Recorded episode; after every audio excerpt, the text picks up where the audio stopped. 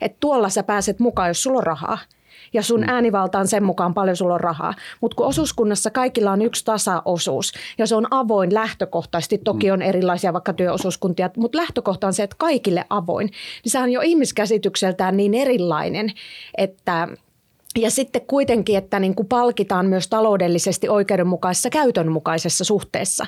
Mutta ei erottele ihmisiä niin kuin voittajiin ja häviäjiin, mm. vaan se antaa mahdollisuuden sen oman toiminnallisuuden kautta myöskin niin kuin edistää sitä omaa asiaa.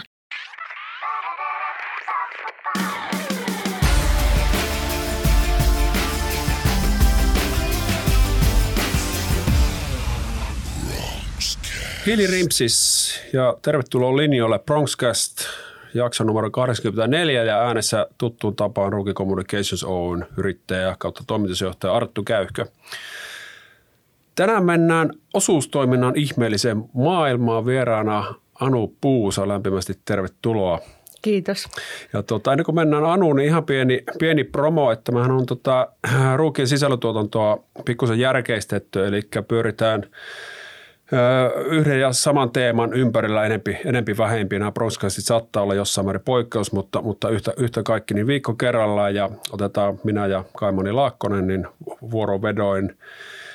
Niin tätä mainitsen ihan siltä kantilta, että torstaisin tulee uutiskirje, missä me niputellaan vähän sitä koko viikon antia, antia ja siinä on aina sitten vahvasti se, äh, laitellaan niitä viikon aikana tuotettuja sisältöjä ja niin, niin poispäin, niin siihen yhteen pakettiin. Niin se on sellainen, ketä, ketä kokee, että näistä meidän jutuista on ollut apua tai näitä on muuten ihan, ihan kiva kuluttaa, niin ottakaa se uutiskirje tilaukseen, niin laitan tuohon namiskuukkeliin, mistä tämän toimenpiteen voi suorittaa.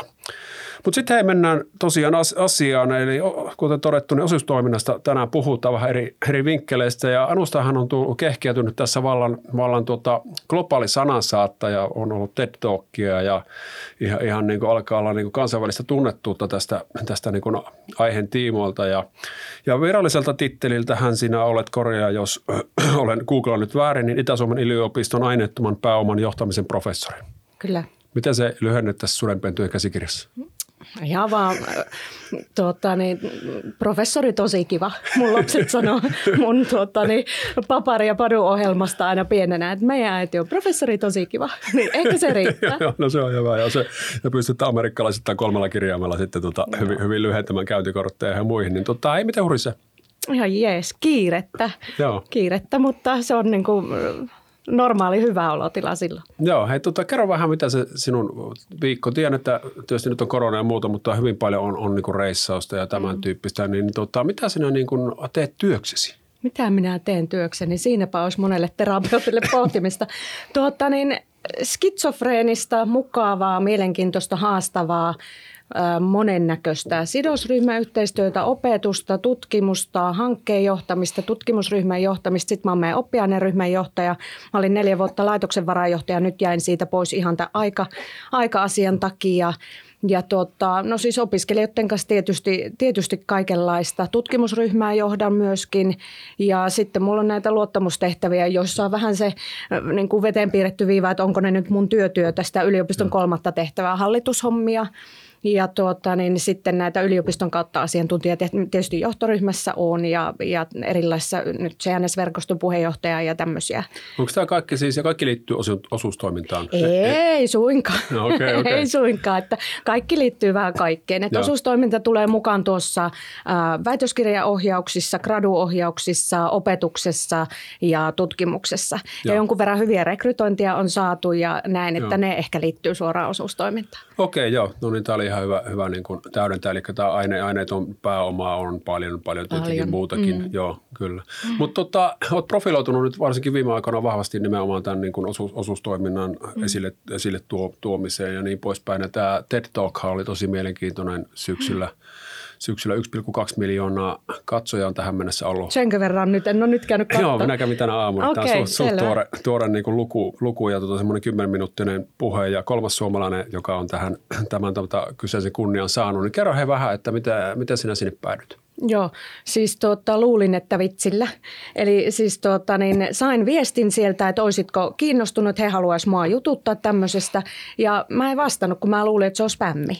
Ja tuota, niin sitten joku sanoi, että no katon nyt ja niin näin. Ja mä palasin siihen viestiin ja sitten googlasin sen ihmisen, kuka kirjoitti olevansa.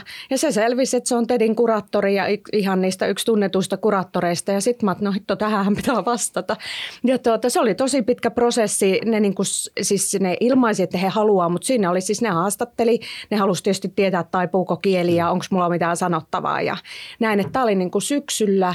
Ja sitten mulle ehkä joulualla tuli se päätös, että joo, he halusut. Ja, ja nyt kun ei päästy livenä, niin sitten sekin teki vielä oman juttunsa, että se tehtiin niin kuin nauhoitettuna. Mm. Että siellä tuli oma heidän tuotantotiimi ja mä tein kuusi versiota siitä okay. puheesta.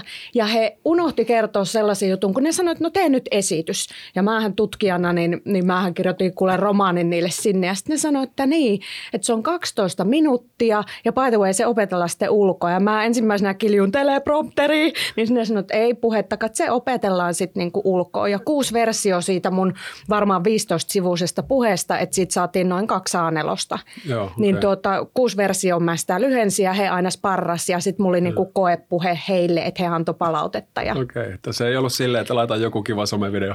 Ei, ei se oli niin kuin, niin. Ja salassapitosopimukset ja, ja niitä pätkiä, mitä siinä näytettiin, niin kaikilta niiltä ihmisiltä, jotka näkyy taustaltakin, niin piti mm. saada luvat. Ja, ja. Se on jenkkityylistä Tämä on aika jännä, koska tänään, tänään katoin, niin olin sille mietin mielessäni, että, että tota, thank God tämä prompteri on keksitty, että se on sitten kusessa. Niin. Joo, ei, ei, se oli ihan kuule live-versio. Ei, ne sanoi heti, että ei siellä joo, käytetä niin kuin mitään. Joo, jos jollekin on prompteri siis, siis tota, outo, outo sana, niin kyseessä on siis, mitä uutistelukijat muun muassa käyttää, että siinä kameran, kameran niin kuin yläpuolella juoksee tekstiä, sieltä luetaan ja se näyttää siltä, että puhut suoraan kameralle. Mm, ja mm. tätä käytän jopa, jopa itse näissä simppeleissä mm. tipeissä niin nyky, nykyisin. Tämä oli live, live all the way. Joo, aika, aika kova, kova nostan, nostan hattua täällä. Niin tota, miten sä oot nyt niin kuin alun perin innostunut aiheesta, aiheesta jos puhutaan tästä osuustoiminnasta, no, toiminnasta, koska kyllähän sinun niin kuin siitäkin puheesta ja kaikista näistä muistakin yhteyksissä, kun aihetta, aihetta niin kuin, tai aiheen tiimolta pääset tota, asiasi esittämään, niin kyllähän siltä semmoinen rakkaudesta laji aika hyvin, mm. hyvin niin kuin välittyy. Niin mistä mm. tämä juontaa juurensa? Hyvä kysymys. Tuota, niin, tietämättömyydestä, minun tyhmyydestä. Tuota, siitä kun, siis tosiasiallisesti tämä niin kuin isosti on lähtenyt liikkeelle siitä, että mä olin Kivelän Juhan kanssa lounalla. Ja me ruvettiin puhelemaan sitä, että miten kummankin opiskeluaikana, että puhuttiinko osuustoiminnasta mitään. Että hän on tietysti osuuskunnan johtaja, mulla vihreä kortti, niin ruvettiin miettiä, että onko hän kuullut mitään, onko mä kuullut mitään. Sitten todettiin, että ei siitä puhuta missään.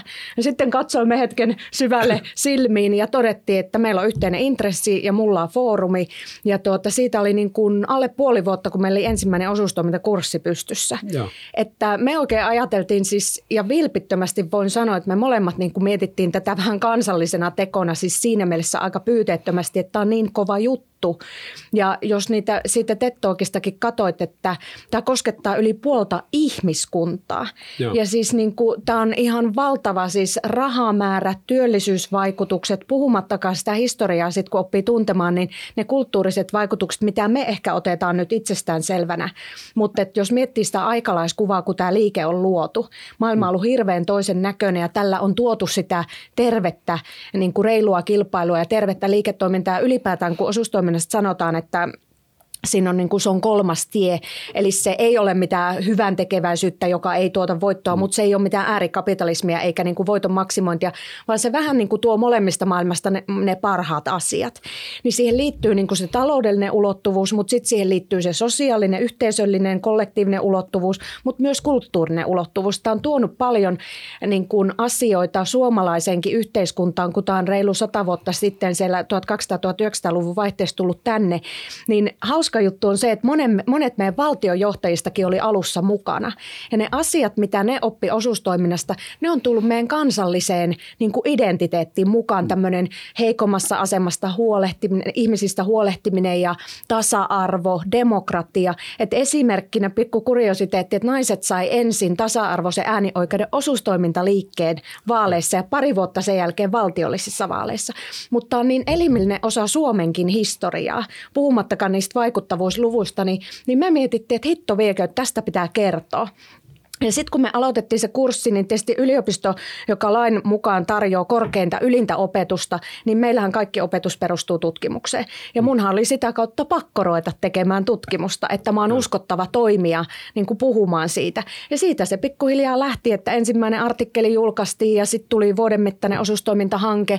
Nyt on gradun tekijöitä, kanditekijöitä, mm. väitöskirjan tekijöitä, on saatu seminaaria, tästä on TED-talkia kaiken maailman. Silleen se lähti, huomaat sä, sä et saa sovua, kun mä innostun tästä. Tämän takia mä tykkään näistä podcastista, että anna, tuo, anna tulla niin, mutta et silleen mä innostun, koska siis mitä enemmän siitä oppii, niin, niin kun, se on meidän suomalaista ankkurivarallisuutta. Tota, Suomihan on sillä tavalla tuo on ihan mielenkiintoinen niin näkökulma tai ei ehkä tuo ajateltua ja ainakaan itsellä tullut, miten se sopii ehkä tähän identiteettiin ja meidän niin tausta. Ja Suomihan on tutkitusti maailman osuustoiminnallisin maa, että yli 90 prosenttia väestöstä kuuluu kuuluu mm. johonkin osuuskuntaan. Tota, mm. Se lähdet sitä niin kuin tut, tutkimaan, niin mikä oli, mistä, mistä kulmassa se lähdet? Kaksoisluonne on se mun juttu, mihin okay. mä niin kuin, eli juuri se, että miten yhdistää, kun siis kaikkihan me osataan, ainakin kauppakorkeakoulut tai näin käyneet, ja meille on luontaista tämmöinen yksityisomistajuuden ajattelu mm. ja sijoittajaomisteisten yritysten logiikka. Niin sehän me kaikki ollaan enemmän tai vähän, vähemmän omaksuttu, että miten, mikä tässä on ero, mitä se tarkoittaa, että voittoa tehdään, mutta sitä ei maksa maksimoida. Ja mitä se kaksoisluonne tarkoittaa, että okei, me ollaan samalla lailla niin kuin liiketoiminnallinen yritys, joka toimii ihan samojen markkinaehtojen reunaehtojen puitteissa, kilpailee ja kilpailee niin kuin asiakkaan lompakosta ja kilpailee toisia yrityksiä vastaan ja näin, mutta se on myöskin samanaikaisesti jäsenyhteisö, jolla on se niin kuin sosiaalinen tavoite, puhumattakaan ne kulttuuriset tavoitteet, että mikä on se ero. Niin se mua on niin kuin alusta asti kiinnostunut, kiinnostanut, eli suomeksi sanottuna kysymys, että miten tehdä hyvää bisnestä ja hyvää samanaikaisesti, että ne ei tarvitse olla niin kuin joko, joko tai. Kun tähän malli on niin kuin sisäänrakennettu se, että se on itsestään selvästi tapahtuu näin, joka tietysti lähtee jo siitä, että omistajuusrakenne on erilainen. Että tuolla sä pääset mukaan, jos sulla on rahaa ja sun mm. äänivalta on sen mukaan paljon sulla on rahaa. Mutta kun osuuskunnassa kaikilla on yksi tasaosuus ja se on avoin lähtökohtaisesti, toki mm. on erilaisia vaikka työosuuskuntia, mutta lähtökohta on se, että kaikille avoin, niin se on jo ihmiskäsitykseltään niin erilainen, että – ja sitten kuitenkin, että niin kuin palkitaan myös taloudellisesti oikeudenmukaisessa käytönmukaisessa suhteessa. Mutta tämä ei erottele ihmisiä niin kuin voittajiin ja häviäjiin, mm. vaan se antaa mahdollisuuden sen oman toiminnallisuuden kautta myöskin niin kuin edistää sitä omaa asiaa. Niin tämä on se, mikä mua kiinnostaa. Ja sitten nyt mulla on pari artikkelia tullut, niin osuuskunnan hallinto on yksi, mikä mua mm. kiinnostaa. Ja mä annan sulle puheenvuoron, mutta se, minkä mä haluaisin siitä alusta vielä sanoa, että miksi tämä on niin tärkeä, niin koska me omistetaan yhdessä tämä sinä ja minä ja kaikki suomalaiset yhdessä. Ja se on sellaista varallisuutta, joka ei lähde niin kuin jo ennestään hyvinvoivien sijoittajien taskuja jonnekin Bahamalle tai veroparatiisin, kun tässä hyödyt jää alueelle ja tänne Suomen maahan. Niin koska me omistetaan yhdessä ja me on unohdettu tämä idea, niin mehän annetaan valta pienelle eliitille, jotka johtaa ja hallinnoi niitä organisaatioita. Mutta entäpäs, jos me kaikki tavalliset suomalaiset hiffattaisiin, että hei, mä omistan tuon ja mä haluaisin, että tuon yrityksen resursseja käytetään vaikkapa nyt ympäristöasioihin tai mihin tahansa, niin jos me aktivoiduttaisiin siinä, niin tämä malli antaa suoran vaikuttamisen niin mahdollisuuden, se osallisuuden ja tämän hallintomallin kautta, niin siksi mua se hallinnon toimivuuskin Joo. kiinnostaa. Mutta sanoit, että jos hiffattaisiin, niin onko näkemyksesi, että sitä ei oikein vielä hiffata? Ei ole mun näkemys, tutkittu tieto. Joo, okay, no tutkittu no. tieto, että osuustoiminnan tunnettuus on huolestuttava alhaisella tasolla ja siihen liittyy monia väärinymmärryksiä. Ja tästä, tästä on myös niin kuin tehty tutkimusta, että missä kohtaa se on ikään kuin hävinnyt. Et silloin vaikka sotien jälkeen, niin, niin näähän oli evakkojen muonituksissa ja, ja jälleenrakentamissa osuuskunnilla on ollut todella merkittävä rooli. Mutta sitten kun ollaan tultu sinne tuota 80-luvulle, niin monet tänäkin päivänä toimivat isot osuuskuntaryhmät oli taloudellisesti tosi huonossa kunnossa. Siellä siellä mentiin vähän se aatteen varjolla mm. niin kuin metsään ja hallinto vei vähän liikaa ja se bisnes unohtui. Ja ihmisiltä vaadittiin uskollisuutta ilman, että se on priimaa se vaikka tavara tai palvelu. Ei oltu niin kuin kehityksen mm. kärjessä, laiskistuttiin ja monet oli ihan konkurssin partaalla ja sitten tehtiin niin kuin siinä kaksoisluonteessa ääriliike sinne toiseen päähän. Ja sitten niin kuin ruvettiin tekemään kovaa bisnestä ja näytettiin, että me ei olla maalle haisevia, tunkkaselle haisevia mm. osuuskuntia, mm. hävitetään vähän se siitä ja niin kuin näytetään, että me ollaan yhtä kovia bisnestä bisneksen tekijöitä kuin muutkin. Ja sinällään se on tavallaan kansallisesti myös onni, että näin tapahtui, koska meillä on nyt niin paljon on sitä hyvää varallisuutta, että nämä ryhmät, vaikka nyt S-ryhmä, niin se pelastuu ja menestyi. Mutta se, mitä tapahtui liian pitkäksi aikaa, niin se tasapaino keikahti liian pitkäksi aikaa ja tämä osuuskunta-ajattelu vähän unohtui. Tähän täytyy muistaa myös, myös niin kuin tätä kontekstia, että se tosiaan niin kuin, siellä eletään liiketoiminnan lainalaisuuksien Ihan. pohjalta ja täytyy mm. tuottaa mm. voittoja. Esimerkiksi PK, joka on nyt tällä haavaa Suomen menestynein tuota alueosuuskauppa. Eikös näinkin? Näin ole. Monilla mittareilla niinkin voi joo, sanoa. Joo, kyllä. ainakin näin, näin minä, mm. minä olen, niin kuin, joo, moni, juuri mittareista tietysti, mutta monilla mittareilla ja mm. tietysti voi, voi hyvin, mutta 90-luvulla oli, oli ihan kuralla. Mm, kyllä. Oli, oli niin kuin toinen, toinen aika haurassa ja toinen banaalin, kuorella, että ei tämä niin kuin itsestään siellä voi, että siellä on sitten lähdetty rakentamaan ja Kivellä Juhan tunnen ja kyllä siellä on Juha, Juha ja kumppanit saanut hirveästi hyviä mm. asioita aikaan. Mm. Eli tota, mutta miten sä näet sitten, tietysti jos pidät tuommoisen puheen ja tässä on oikeasti niin kuin sitten, en niin kuin pyrin kaikin voimin tässä välttämään vastakkainasettelua, mutta sanotaan pöydän toisella puolella on ihminen, joka ajattelee vaikka tota osakeyhtiön tota suuromistaja tai tämmöinen, joka ajattelee asioista sitten vähän eri näkövinkkelistä, niin tota, Koetko, että tässä on niinku semmoista vastakkainasettelua on, ja, ja, ja jos se kun on, niin onko se mielestäsi tur, turhaa vai, ja perustuu väärin, väärin niin argumentteihin puoli ja toisin vai niin kuin, no, alkaako tässä olla, olla niin kuin yrityskentässä – sitä, myös sitä henkeä, että kyllä tänne kaikki mahutaan, toimintamallit on vähän eri, motiivit on vähän eri, eri mutta tuota kaikilla on tilaa. Mitä sinä niin näet tämän, hmm. tämän asian? Minusta lähtökohtaisesti tätä asiaa ei pidä arvottaa millään tavalla, että toinen on parempi kuin toinen tai no. huonompi kuin toinen. Pitää vaan lähteä siitä, että näillä on erilainen ansainta- ja toimintalogiikka. Eli ne lähtee erilaisesta toiminnan tarkoituksesta yhtäältä lainsäädännön äh, tarkoitus olettamaan erilainen. Eli se perustehtävä säädetään jo laissa erilaiseksi. Ei paremmaksi, vaan erilaiseksi erilaiseksi. Ja toisekseen, kun katsoo näiden mallien historiaa, miksi sijoittajaomisteiset yritykset on, on niin kuin se malli rakennettu tai osuuskunnat, niin niiden se toiminta-ajatus, se missio on erilainen. Kyllä. Niin tässä ei ole kysymys siitä, että toinen on parempi tai huonompi. Totta kai mä inhimillisesti ymmärrän yksilötasolla, että tulee sitä vastakkainasettelua. Ja myöskin tulee paljon vastakkainasettelua pienyritykset versus osuuskunnat, jotka syö ja tappaa mm. yrittäjyyden.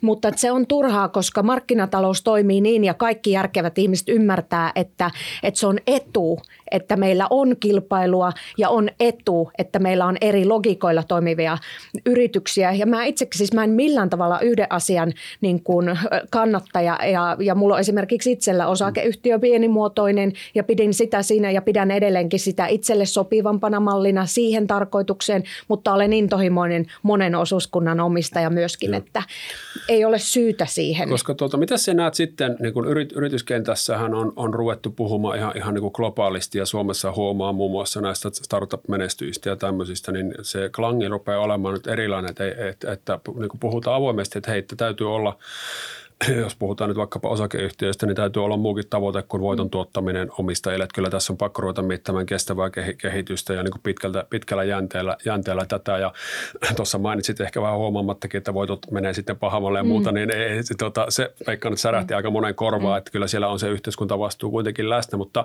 näetkö, että ne arvomaailmat alkaa niin kuin lähestyä, lähestyä niin kuin tuolta ihan, ihan puhtaasta korporaatiopuolelta ja niin kuin osuustoiminnan aatteesta niin sille, että alkaa olla semmoinen tietty ymmärrys molemmissa leireissä, että hei, että nyt täytyy ruveta ajattelemaan tätä juttua niin kuin vähän pitemmällä tähtäimellä? En.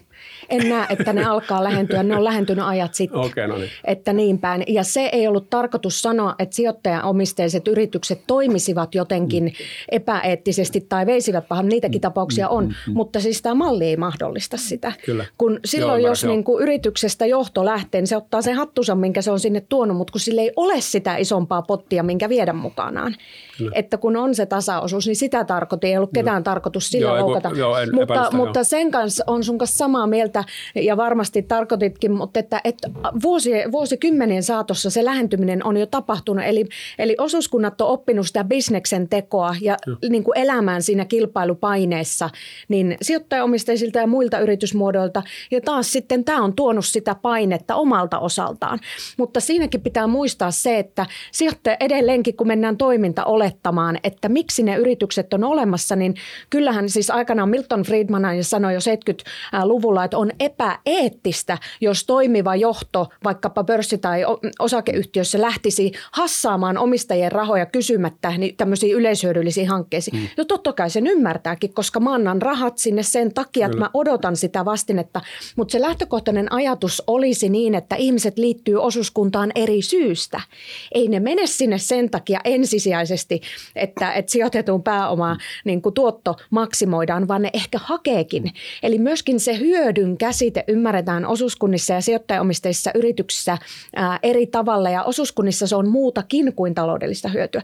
Ja mä täysin kannatan ää, sijoittajaomisteisia yrityksiä silloin, jos on niin kuin mahdollista laittaa rahaa ja sieltä joku pystyy ilman, että mä käytän ja tiedän mitään siitä yrityksestä, niin joku pystyy niin kuin tuottamaan mulle pääomalle tuottoa, niin ilman muuta. Ja kyllä mäkin kyseenalaistasin, jos siellä toimiva johto rupeisi sanomaan, että laitetaanpas tuottamattomiin ja näin. Kyllä, niin kyllä. Ihan... Mutta tämä on nyt onneksi kääntynyt pikkuhiljaa. Ymmärrän, että ei pidä olla, olla minunkaan niin liian, liian sinisilmäinen, mutta kyllä niin näen, näen, paljon merkkejä. Että esimerkiksi ihan jo se, että se rupeaa vaikuttamaan yritysten arvostuksiin ja pörssikursseja ja tämmöisiin, että siellä on se vastuullisuus niin kuin ihan keskeisenä elementtinä Juuri yritystoiminnassa ja on, on niin kuin tuota, sijoitusrahastoja ja muita, että, jotka koostuu pelkästään tällaisista yrityksistä, jotka täyttää tietyt kriteerit just sen vastuullisuuden näkökulmasta, niin tämähän on ihan älyttömän tervetullutta. Voisi sanoa, että oli korkea aikakin ja voisi vois sanoa varmaan, että se on ehkä pisara meressä vielä, mutta silleen, että on nyt kuitenkin ensimmäisiä niin kuin merkkejä, merkkejä siitä. Siis ja, 90-luvulla Suomeen rantautui ensimmäistä kertaa nämä isosti etiikkakeskustelut ja esimerkiksi niin kuin ruvettiin vaatimaan eettisiä koodistoja. Ja se johtui siitä, että, että kansainväliset yritykset oli siinä pidemmällä, ne ei suostu tekemään bisnestä, jos sulle ei ole niitä. Kyllä. Niin tässä on näkyvillä Kyllä. tämä sama. Ja ei, ei osuuskunnat muuten täytyy sanoa näissä, vaikka ympäristöasioiden vastuullisuudessa ole yhtään millään tavalla edelläkävijöitä. Ei ne ole ollut eturintamassa siinä asiassa suhteessa sijoittajaomisteisiin yritykseen lainkaan. Et ihan samassa rintamassa, että kyllä kaikki ymmärtää tämän yhteisen pallon niin kuin vastuunkantoasian.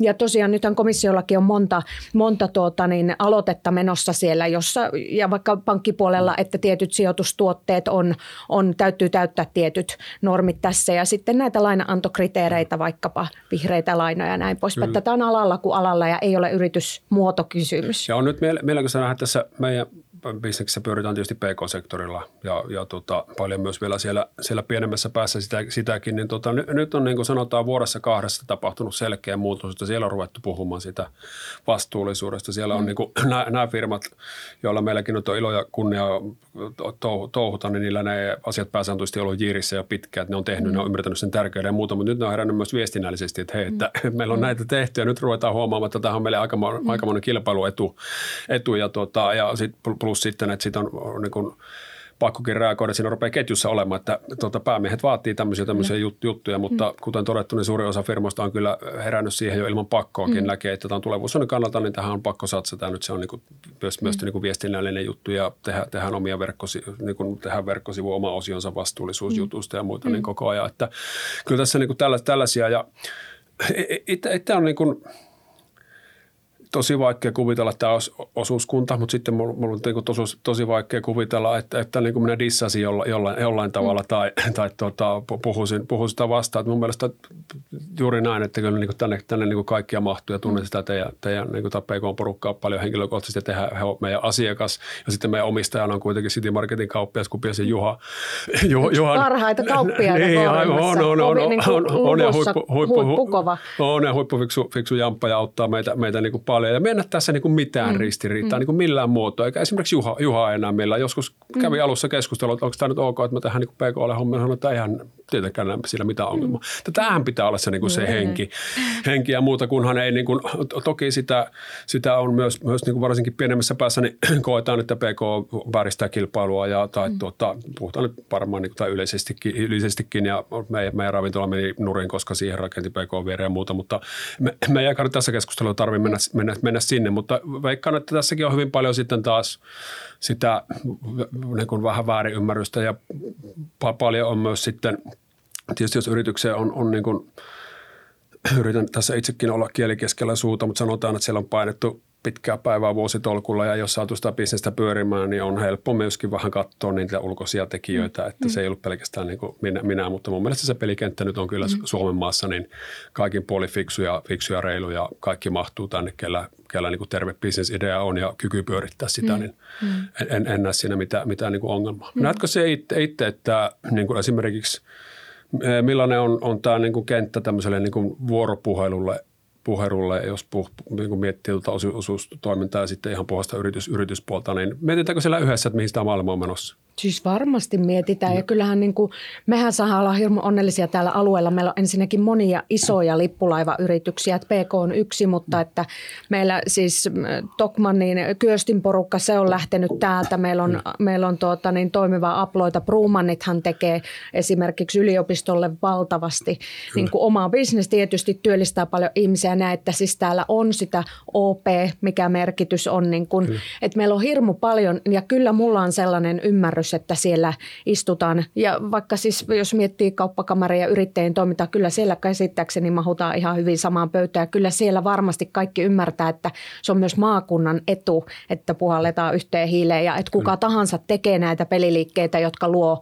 elinvoimaa ja työllisyyttä, niin se on kaikkien etu. Kaikki kyllä. voittaa. Hei, miten sitten mennään, pikku, pikkuhiljaa lähestytään puolen tunnin tota, Siis me aloitettiin pa- vasta. Pahan, mitä tietää tätä jatko-osa, mutta hei, miten sitten, jos mennään, mennään vähän silleen eri näkökulmaan, että tota, vaikka aloittavalle yrittäjälle, nuorelle, tiedän, että täälläkin olisi meidän alalla niin useampiakin osuuskuntamallisia mallisia niin kuin yrityksiä, niin mitä sinä näkisit, että kelle semmoinen voisi olla ihan hyvä vaihtoehto, jos miettii yrityksen perustamista? Joo, tuota, äh, tästä, tätä tunnet, me on siis tutkittukin, tehty selvitys täällä nuorten keskuudessa joitakin vuosia sitten, jossa oli vajaa 3700 vastaajaa, joista suuri osa ei kuulukaan tästä. Ja me, me kysyttiin, että mitä teille opetetaan koulussa, niin tämä on se pahnan pohjimmainen mallina, jolloin se ei yleensä tule edes mm. harkintajoukko. Ne, jotka siitä innostuu, niin sitten törmätään siihen, että yritysneuvonnassa ei ole aina välttämättä hirveästi tietoa. Sitten saatetaan törmätä siihen, että, että ei saa rahoitusta.